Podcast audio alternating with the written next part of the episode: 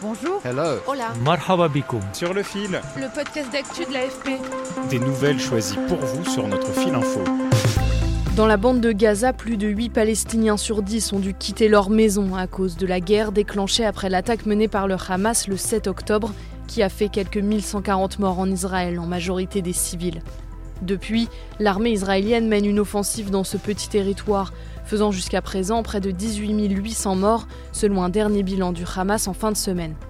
Pour fuir les bombardements et les combats, les Gazaouis tentent de trouver refuge toujours plus au sud, où ils survivent dans des conditions épouvantables selon l'ONU.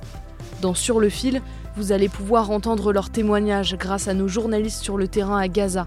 Pour en parler, j'ai aussi joint Claire Gounon, une de nos envoyées spéciales à Jérusalem, et Karim Bitar, professeur à l'université Saint-Joseph de Beyrouth. Sur le fil. Il y a eu des bombardements, des destructions, des menaces et des appels téléphoniques pour nous inciter à évacuer Khan Younes. Où aller? Où voulez-vous que nous allions, pour l'amour de Dieu? Nous avons quitté Khan Younes. Nous sommes maintenant dans les tentes, à Rafah, sans toit ni mur.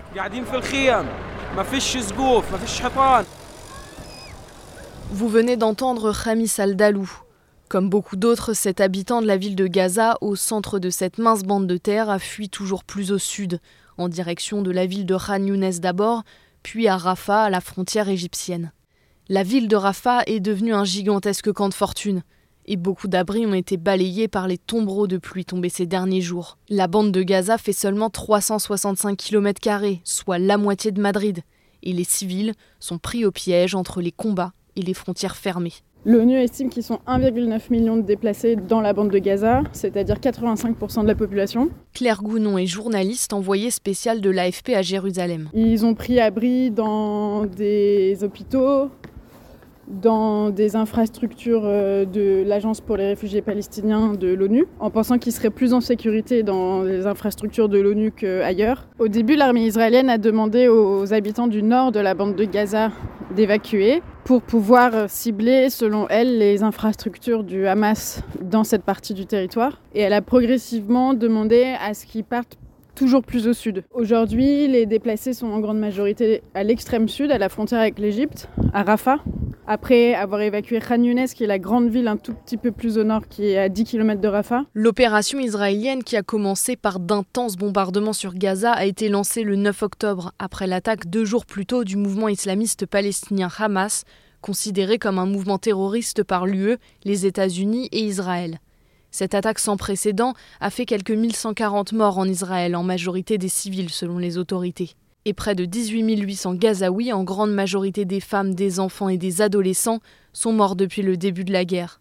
Je précise que ces chiffres fournis par le ministère de la Santé du Hamas sont les derniers qui étaient disponibles vendredi, jour d'enregistrement de ce podcast. Et les déplacés ont aussi euh, installé des camps de fortune un peu partout, euh, là où ils pouvaient, là où il y a de la place, en fabriquant des tentes euh, avec ce qui tombe sous la main, donc des bâches, du plastique, des bouts de bois, du tissu.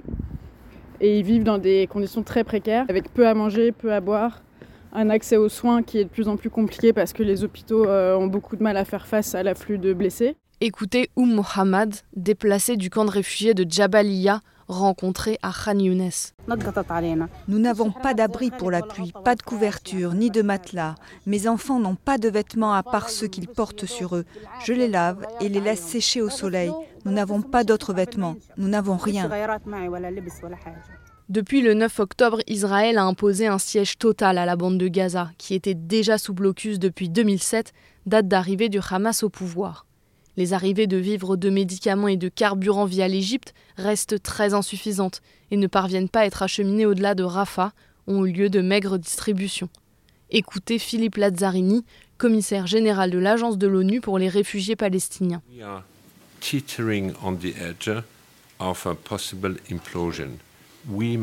Nous sommes au bord d'une possible implosion. Nous pourrions atteindre notre limite. Pourquoi? Parce que l'ordre civil s'effondre de plus en plus. Et plus l'aide humanitaire sera dérisoire par rapport à l'immensité des besoins, plus cette tension perdurera, plus la situation deviendra impossible. The more this tension will continue, the more the environment is becoming Alors, malgré les risques, certains décident tout simplement de rentrer chez eux. Ils pensent qu'il n'y a aucun endroit sûr à Gaza, c'est quelque chose que tout le monde dit, que ce soit les habitants ou les ONG, ou l'agence UNRWA pour les réfugiés palestiniens qui répète qu'il n'y a aucun endroit sûr à Gaza. Et donc euh, ces habitants se disent qu'ils ont autant de chances d'être tués dans le nord que dans le sud. Ils préfèrent encore être chez eux. Donc parfois ils sont restés, parfois ils sont partis mais ils sont re-rentrés.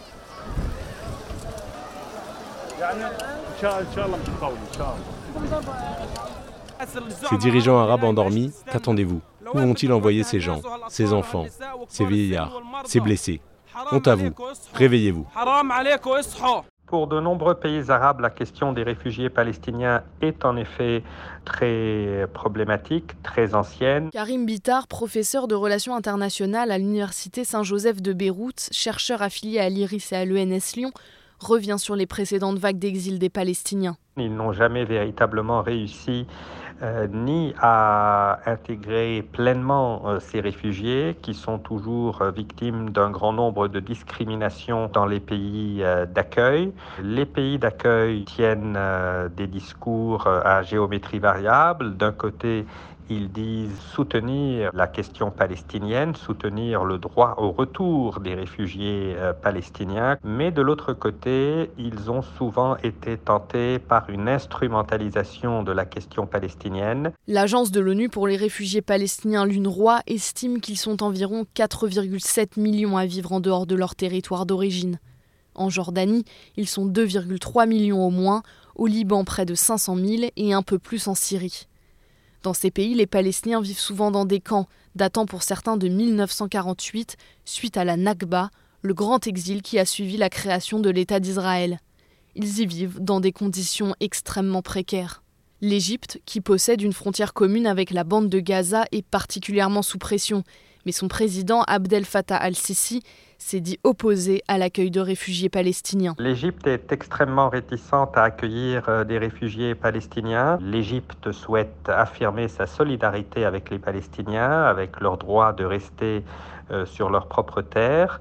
Et elle souhaite également éviter d'être euh, elle-même déstabilisée par la présence de réfugiés palestiniens. Sisi est également un opposant euh, farouche à la confrérie des frères musulmans, dont le Hamas euh, est une émanation. Pour bien comprendre, il faut préciser que les frères musulmans sont bannis en Égypte et sont des opposants au président Abdel Fattah al-Sisi, qui a pris le pouvoir en 2014 en renversant le président Mohamed Morsi, issu des frères musulmans. Il est donc, pour toutes ces raisons, expressément hostile à tout accueil de Palestiniens et il l'a fait savoir en des termes assez clairs à ses euh, alliés américains en leur disant que s'il était forcé à accueillir des réfugiés palestiniens, cela menacerait les accords de Camp David, euh, les accords de paix israélo-égyptiens. L'ONU a mis en garde contre un nouvel exode massif des Palestiniens.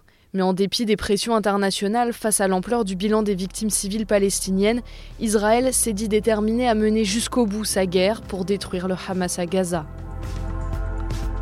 C'est la fin de cet épisode. Merci à nos équipes à Gaza qui ont dû quitter leur foyer pour fuir les bombardements et qui continuent malgré tout de nous informer dans des conditions extrêmement difficiles. Je suis Clara Guillard, sur le fil revient demain. Si vous avez aimé cet épisode, abonnez-vous et parlez-en autour de vous.